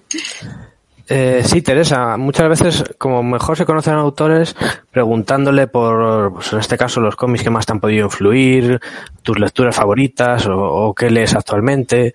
Un poco tu visión como lectora, más que como autora. Sí, pues yo siempre digo que a mí quien, quien me enganchó al dibujo y al cómic y a, a todo esto fue, fue Purita Campos. O sea, yo era lectora de Bruguera y leíamos todo, pero para mí Purita era muy importante, aparte de porque Esther nos encantaba, ¿no? A todas las niñas de mi generación, pero saber que había una chica que dibujaba, para mí era, era algo tremendo. Yo la escribí todo y una carta y, y, era, era mi guía y luego yo dejé de leer cómics bastante tiempo hasta que entré en el estudio y conocí eso a Juan, a Juanjo y a otros compañeros que fueron los que me volvieron a poner un poco en la ruta. Y, y entonces pues empecé a leer a, a, Carlos Jiménez, empecé a leer eh, Watchmen y, y todo lo malo, todo cosas así, también o claro, había allí un tráfico así que nos, nos daban y y ahora pues me gusta mucho Posy Simon, me gusta el Torres. Eh, trato de leer un poco de, de, todo. Me llegan muchas cosas francesas también que nos mandan los editores. Y Tito Alba me gusta mucho, por Oh, ejemplo. Sí, señor. Sí, y todos los compañeros. Somos pocos, ¿eh? Pero Tito es una máquina. A mí me, me encanta, Joder, me horrores. ojalá descubrieran más, porque Sí, unas sí. cosas... Qué barbaridad. Pues yo, yo pensaba que, que sí que era bastante. Sí, pero sí que ahora el público eso, pero- general, como toca un poco más así, pues artistas, ¿no? Sí. Historias un poquito más... Hace poquito sacó la de Whitman. Sí, sí, esa la tengo ahí en la mesilla. ¿sabes? Sí, sí. Mola mucho. Sí, pues sí, me gustan mucho, me gusta mucho toda la gente de la, de la Nouvelle BD. Es que la verdad es que casi, o sea, es raro que no me guste algo que diga, jo, pues tampoco es que me lea todo, pero, pero sí intento leer bastante y es raro que encuentre algo que diga, pues ya he perdido el tiempo leyendo este Mm. cómic, ¿no? Yo te pasaré yo algunos, si No quieres. tengo poco tiempo libre. pero, pero hay tanto ahora mismo para elegir que es que es que no. He leído uno nuevo que me parece que lo, lo va a sacar ahora. en- bueno, no sé qué, qué editorial lo va a sacar al final. De, de Stefan Fert y de Wilfried Lupano, que se va a llamar aquí Blanco Alrededor, me parece, o algo así, se llama Blanco en, que va de una escuela solo de niñas, de niñas negras, de niñas de color, que las lleva en, en América, y es estupendo. Vamos, Lupano me gusta mucho como, como guionista. Apuntad, apuntad. Sí. Te vamos a fichar, ¿eh? Para el programa, entonces, para, mira, para recomendaciones, sí, ¿no? Hagamos un podcast también ahí de Hombre, cine, rapidito, sí. rapidito. Así que estoy ya aquí en las ondas. No sea lo tonto. Eh, señor Gonzaga, ¿tenías alguna pregunta? Sí, preguntarte si te habías inspirado más en personajes ficticios o personajes reales para los, para los personajes de la obra de Contrapaso. Pues, pues a ver, eh, algunos malos, vamos, sobre todo el doctor Vallejo, en Ángela, Mm. básicamente, eh, sí, está claro, inspirado en, o sea, el doctor Vallejo está inspirado en el doctor Vallejo Ángela. Eh, Emilio, que es falangista de estos de primera hora, pues bueno, eh, sí que tiene muchas cosas de, de la India en, Trialgo, de Dioniso Ridruejo, que fueron eh, falangistas que, que dejaron de ser falangistas, que abominaron, ¿no? De su pasado un poco. Eh, y los demás, pues, pues no, así para, vamos, eh, otro de los psiquiatras está un poco basado en, en López Ibor también. Mm, el padre Páramo es el padre Llanos, eh, que estuvo evangelizando allí en, Vallecas. Pero luego ya los más normales, pues, pues tienen un poco de aquí y de allá, ¿no? Tienen un, un poco de, de mí, un poco de gente que conozco, que, sobre todo de, de hombres y mujeres honrados, ¿no? De gente que quiere vivir pues con con una cierta honradez, que no son trepas, que, que quieren un mundo mejor y trabajan por, por él. ¿Algún cambio chulo, algún huevo de Pascua así que hayas metido? Uf, pues ahora mismo no me acuerdo, vamos, no sé, em, lo más así son la pareja de los jovencitos, ¿sabes? Que el León, eh, es verdad que, que iba buscando un casting de un chico que pareciera, y fui a lo más evidente que era Alain Delon, pero a la Alain Delon de Rocco y sus hermanos, que, que me gusta mucho porque es así como muy vulnerable y muy, muy tierno. Y la chica pues es la Shirley MacLaine del, del apartamento, ¿no? E intento que tampoco hacer un retrato porque me parece que es una cosa que Sí, te saca un poco, un poco al aire, ¿no? sino que eso, eh, cogerles algún, algún gesto, la estética. Mariano Sobra dice, trabajando para el mercado francés, ¿en qué idioma trabajas con ellos? ¿Es imprescindible saber francés o se podría en inglés? Eh, yo conozco gente que trabaja en inglés muy bien, pero, o sea, te abre todas las puertas saber francés. Todas las puertas. eh, el, el poder hacer una entrevista, el, yo qué sé, cualquier, cualquier cosa, el redactar un email, aunque metas patadas al diccionario, ¿no? Pero, pero a ellos les gusta mucho que hables, que hables su idioma. Y luego es que además la comunicación es muchísimo más directa y, y, y se hace mucho más próxima. Puedes hacer amistad con tus editores o con los colaboradores, que, que es, es una cosa muy deseable, la verdad. Eh, Gonzalo, tienes una pregunta. Sí, yo así un poco de curiosidad y un poco de broma, porque cuando pones tu nombre en Google, lo primero que salen recomendados es Bram Stoker. Así. ¿Lo has googleado tú alguna vez? Ah, eh, pues ahora mismo. Otra puesta ahí de publicidad de Google, ¿eh? En, en también buscaron en recomendados, sale Bram Stoker y me ha sorprendido, no sé, a ti, igual era por algo. ¿Una historia de vampiros o qué pronto o qué? No, no estarás montando algo de vampiros. noticia, ¿eh? que me he quedado, yo, oye, es día de impactarse. Pues ni idea. Uy. O sea, pero que pones mi nombre y sale Bram Stoker. Sí, sale, salen, también se buscó en recomendados, lo primero que sale es Bram Stoker. Ah, pero eso a lo mejor si es también se buscó puede ser por, por el, el álbum que ha sacado Norma, que ha salido a la vez. Que es una, una adaptación de Drácula, ¿no? Ujú. Sí, el de George Best. Ah, pues sí, a lo mejor Sí, por sí, recomendación. por Ah, eso. pues casi a la vez. El, el Big Data, haciendo de las suyas. Ya que se pone en Google Teresa Valero, sale una clínica de algo que se llama igual. Una Es doctora. una señora que hace, hace cosas de antienvejecimiento o algo así. Voy a ver si me hace una, un precio. Un precio de, de tocayo. Estaría guay. Estaría, la verdad que estaría bastante chulo. Claro. ¿Tenéis alguna preguntilla más, chicos?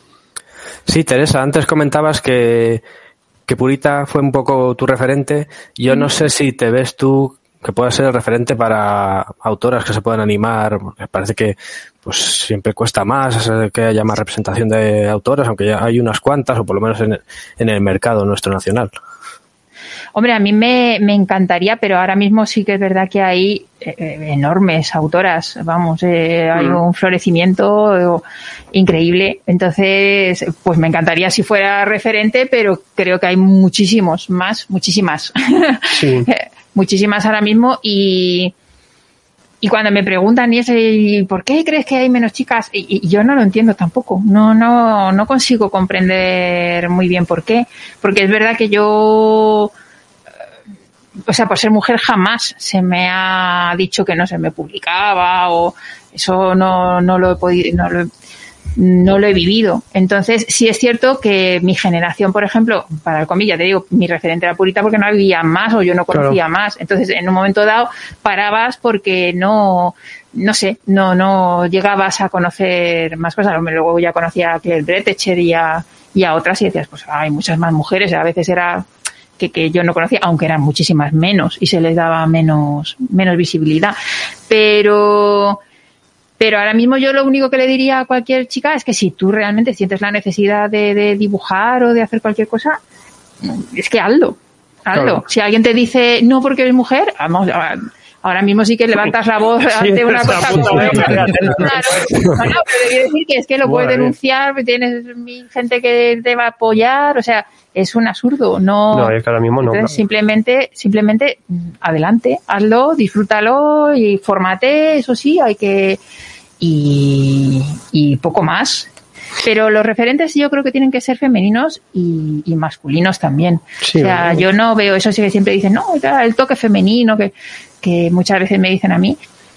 Di- yo qué sé, yo he disfrutado tanto. Yo es que cuando cojo un, un libro no miro si es de una mujer. Yo que te lo digo, de tu cómic alguno de Brubaker, noto que hay un pedazo de cómic de género negro aquí tremendo y dices, bueno, luego miras quién lo hace detrás, ¿no? A veces, pero no siempre. Yo ha habido veces que he descubierto que era una mujer o un hombre, ¿sabes? Que decías, ah, pues esto parece femenino. Y, Claro. Ah, pues mira, es un tío. O, o, o Rutu Modam, que dices, jolín, pues, pues qué guay, ¿no? Y no, hasta que no acabas no te das cuenta que es una, que es una mujer. Entonces deberíamos de leer así y, y por supuesto, a mí, por ser mujer, jamás pensé que no podía hacer una cosa.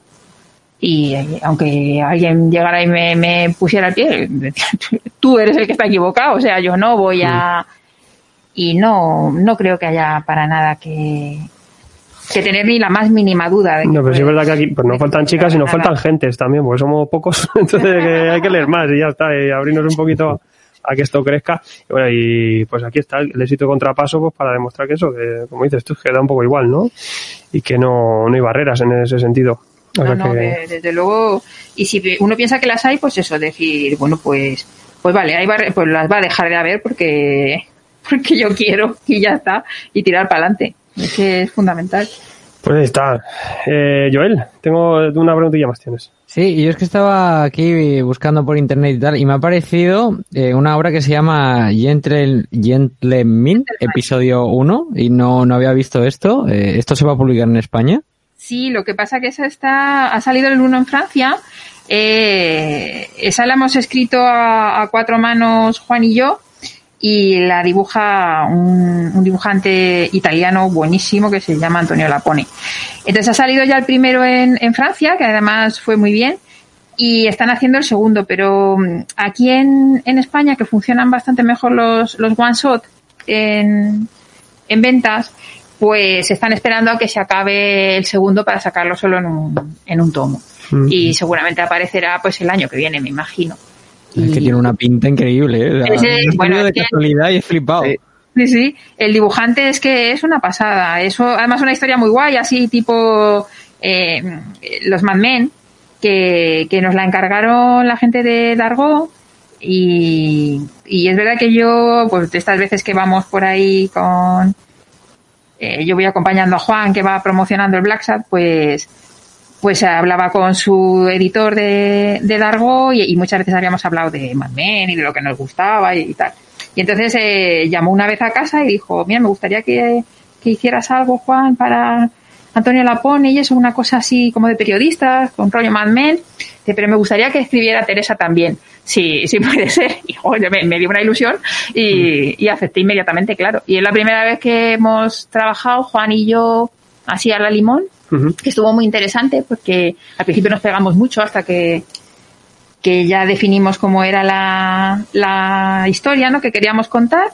Y luego pues pillamos una manera de de llevarla para adelante pues así como ahora escribes tú un poco, luego yo lo reviso todo, te digo lo que quiero cambiar y reescribo, luego otra vez tú y, y así, pero quedó, ha quedado muy chulo, la verdad es que nos ha gustado, nos ha gustado mucho la experiencia. Y luego es que Antonio la pone, tiene un talento para, para el diseño, para recrear todo, todo- toda la prensa de, de entonces, que es, es un grafista espectacular el tío. No, si es que solo con la portada, y- y, o sea, ha sido Sí, ver la sí, sí. portada y decir, hostia, pero, pero ¿y esto? O sea, ya lo tengo fichado para cuando salga aquí. Sí, ¿eh? sí, sí. La portada es de una belleza tremenda, pero es que dentro además eh, el tío eh, reproduce como un montón de, de material gráfico. Es una, es una revista masculina, ¿no? Que, que es tipo Squire o algo así. Y, y claro, eh, él, él está haciendo todo, hace todas las fotos, todas las portadas, de un maquetista que cuando nos manda, se está pegando además un currazo, cuando nos manda el material nos quedamos flipados absolutamente porque es, es tremendo, Qué tremendo, gusto. tremendo. Qué gusto. Sí. Eh, David R. dice, aprovechando la presencia de alguien como Teresa, me gustaría preguntarte algo diferente. ¿Qué te parece el, el trato al cómic en España? ¿Crees que se le da valor suficiente? Pues yo creo que se está intentando muy fuerte y que se están consiguiendo muchas cosas que antes no podíamos ni, ni imaginarnos que esto iba a ser iba a ser así.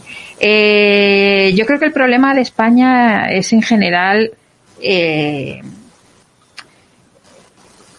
la imagen que se tiene de la cultura, ¿no? Y, y la necesidad que tiene la gente de cultura, la demanda que hay de cultura.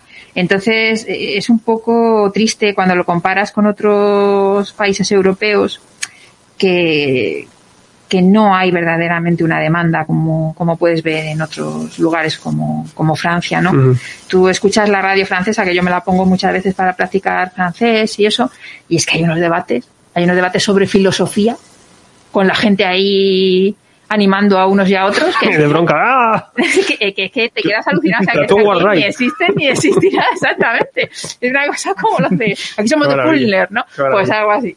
Pues, pues eso, dices, bueno, pues realmente hay, hay una diferencia, ¿no? De, allí incluso en los, en los pueblitos pequeños, todos tienen su, su salón del cómic con todos los voluntarios. Y, y eso aquí se echa de menos porque no, en algún momento perdimos, perdimos ese tren Y eso que tenían las mismas revistas, con la misma potencia, claro. Claro, sí, en los 90 Mm. ya hubo ahí un... pero ahora se está, yo creo que se está recuperando mucho. Faltaría a lo mejor que, pues igual que, que con las tiradas de libros, o sea, que fueran mayores. Es que es lo único, que hubieran Claro. más lectores, que Creo hubiera que, más o sea, aún gente así se están quedando cortas últimamente las editoriales. Y, luego, y tenemos que responder un poquito al, al crecimiento, que eso también a veces Pues- hay algunas que tenemos que tirar las orejas en eso, ¿no?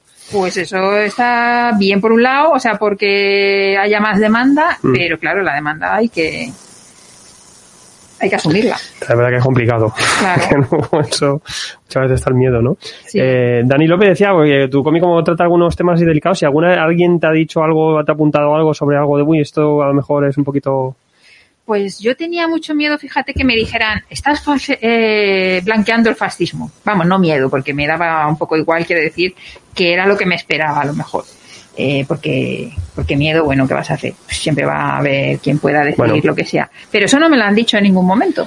En cambio, Ujú. sí que me han dicho, eh, más lo- otras que, que si pongo de malo al bando nacional, en realidad se habla poco del bando nacional, incluso lo que se habla mm, tiene un poco de grises, pero pero es más, es más una crítica a la dictadura, sobre todo. Sí, ¿no? Eh, a la situación social, política, más sobre más que- todo a, a- un régimen que, que durante 40 años le escamoteó derechos a una población. Claro. Entonces, eh, ese régimen, venga de donde venga, ya no me gusta.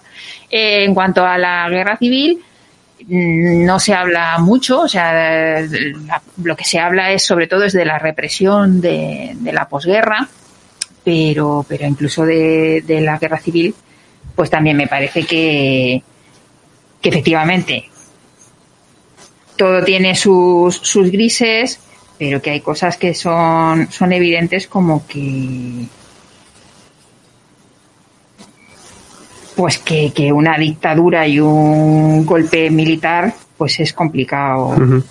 Pero sobre todo aquí que vemos un, es un de- thriller policíaco que al final es periodístico y, y el resto es contexto, ¿eh? que también Claro. lo que hay es transportarnos a eso, ¿no? Y, y a ciertas situaciones en base a, los crímenes, ¿no? Que vemos aquí, eh, pues eh, la verdad es que están documentados. Es que al fin de cuentas No, no, o está... sea, todo lo todo, todo, todo está documentado porque yo no quería hablar de oídas en, en nada. Siempre cuento la anécdota de, de que buscando referencias a pues eso, a, a anuncios que, que son machistas o en los que se, se deja muy claro cuál era el papel de la mujer. Entonces, ¿no? Que Ujú. todos son, son reales, las páginas de cómic son reales, las frases que salen son reales, no las he inventado yo, porque me, me obsesionaba mucho eso, que no quería ser tampoco, quería retratar una, una época.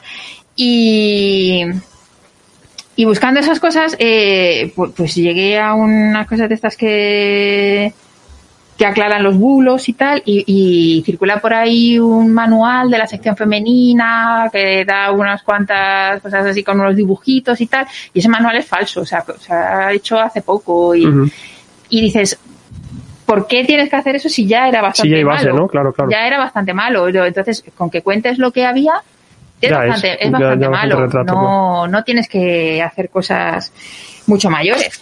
Y entonces, pues eso sí que he intentado ser muy, muy rigurosa con eso. Yo no quería inventarme nada, porque Ya, ya. quería retratar las cosas. Pero es que se manipula más eh, la, la realidad que luego la ficción, que tú ahí puedes manipular lo que quieras. Realmente estás creando una ficción y puedes hacer lo que quieras, ¿no? Claro, Pero pero, sí que- pero a nivel de de lo que estaba contando, que no era eh, la parte que no era ficción, sabes todo lo de las presas Claro. de Málaga, eso sí que, o sea, yo puedo inventarles un un, un- un periódico que hacen ellas y que y que había otro igual en la cárcel de ventas, ¿no? Pero pero inventar eh, los experimentos de Vallejo Nájera, pues no, ya que Claro. los contaba, todas las preguntas que les hacen a las presas son reales, todo eso es está muy documentado. Lo que parece ficción, pero no lo es. Por Sí, desgracia, ¿no? O que, parezca un chiste. Claro, Y, y eso es lo duro y lo, lo, lo que entra en contraste, yo eso creo, en es esta lo, obra. lo denunciable, Sí. eso es lo que verdaderamente fue real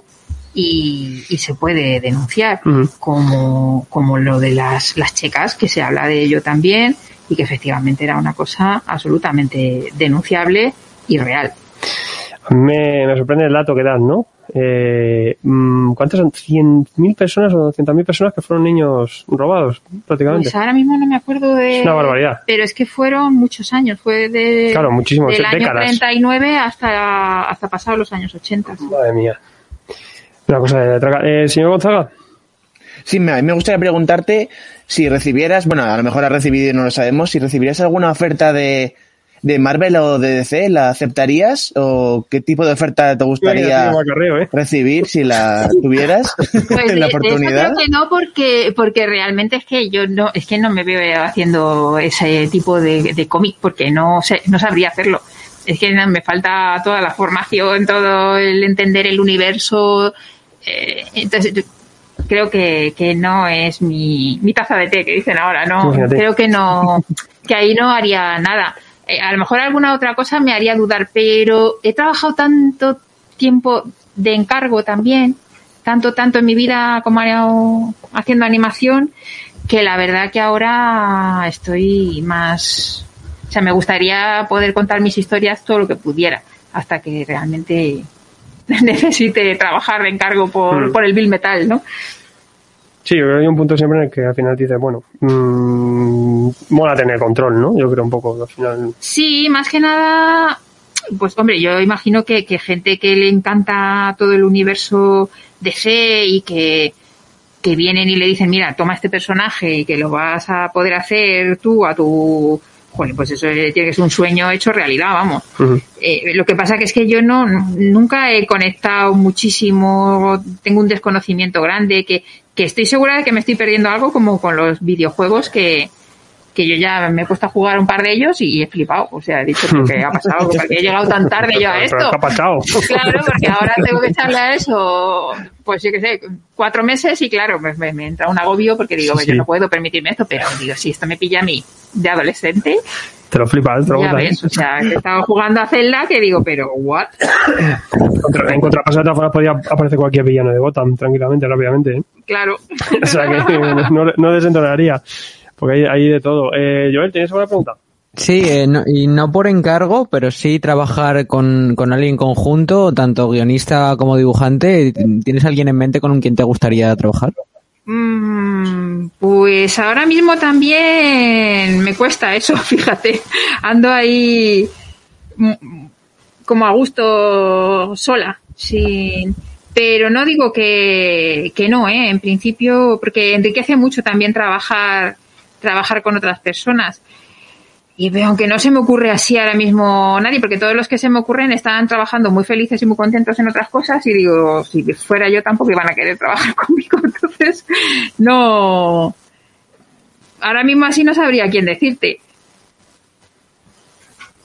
Con Marini. Así. Yo qué sé. Jeff Lemire, todo el mundo dice Con Jeff Jeff Lemire, con Lemire. Jeff- esto es con Jeff Lemire. Bueno, bueno, bueno. Habrá que ver. Eh, Luis Ramiro dice, ¿y si Marvel C no lo ves, qué otro proyecto te atraería? Sí, igual otra editorial como Image o algo más indie, por ejemplo. Sí, pues a mí me, me apetecería mucho contar historias más costumbristas, o sea, ya cosas que no fueran muy eh, tan tan tremebundas, ¿no? Como contrapaso. Sí. Entonces, eh, pero ahí lo que pasa que es que es verdad que, que yo el mercado americano lo tengo un poco desconocido. O sea, siempre que Mm. pienso en algo de eso, digo, ah, pues mira, pues eso en Dupuy, pero en otra línea, o, o incluso aquí en España, ¿no? Hacer algo más más íntimo, más de, de algo de cuando yo era pequeñaja o alguna cosa así para alguna editorial española. Eso me gustaría mucho. Me gustaría mucho poder hacer cosas aquí, que, que se produjeran aquí, que menos ambiciosas a lo mejor, que no Bueno. me lleven tanto tiempo y que pueda, pueda verla. Un blanco y negro ahí, algo un blanco suelto, y negro, claro. un blanco y negro así pues con unos toquecillos de color, pero alguna cosa un poquito más más rapidita. Bueno, lo veremos seguramente. Lo veremos. Ojalá. Si tienes ganas, eh, Lorena Ruiz dice, tremendo cómic, dos asaltos me ha durado. Un saludo desde Zaragoza. Mira qué bien. Un saludo también desde aquí. Sí, es- yo digo, Dios, que tu cómic es un viaje porque es que vas por millones de, de temas, pero luego es eso, como mantenemos el thriller ahí que siempre te tiene enganchado, de- de- estás ahí con la incertidumbre, te lo, te lo zampas, a fin de cuentas, dices, madre mía. Que luego es una lástima, ¿no? El trabajo que tiene esto y luego la gente sobre media tarde. Pues sí, la verdad es que cuando eso te, te quedas un poco... Pero bueno, yo creo que lo bueno que tienen los cómics es que se pueden releer fácilmente, no es como una novela Mm. que, que dices, madre, o sea, ¿cuándo me la voy a volver a, a leer yo esto? Pero un cómic sí que lo puedes coger para echar un, un rato largo o mediano y, y le sacas mucho más. No, no es ni parecida a la segunda lectura de un cómic a, a la primera, siempre Sí. tiene otro, otro sabor ahí que, que está, está muy bien. Eso siempre pasa, porque la primera que lo lees estás como asimilándolo, ¿no? O Sí, descubriéndolo, que es casi como ir desvelando, ¿no? Vas desvelando, pero en la siguiente sabes lo que te vas a enfrentar y te paras un poquito más por los detalles. La verdad es que siempre una, una relectura ahí rápida siempre ayuda un poquito en ciertas obras. o sea.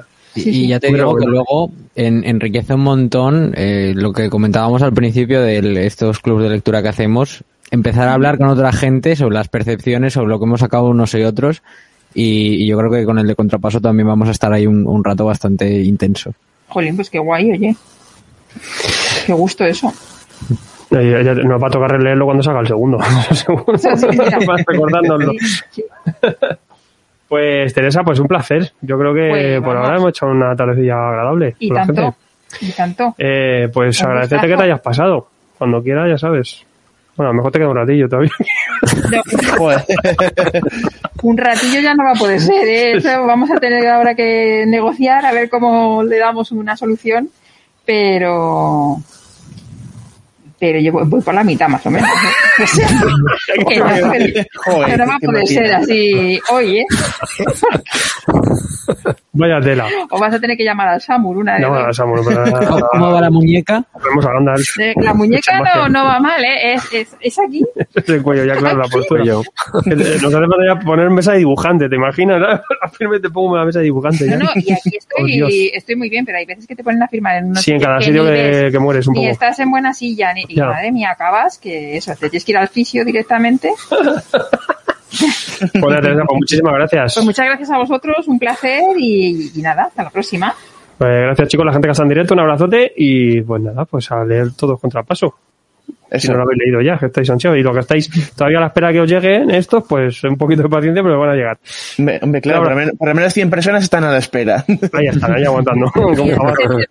Muchas gracias desde luego a todos por el apoyo, pero vamos, pero muchas. Pero me habéis matado. Tendréis mi muerte sobre vuestra conciencia, pero habéis hecho un bien a la humanidad. Eh, El mejor thriller noir está ahí en esos, en esos dibujos. Chicos, un abrazo, Jaime. Hasta luego.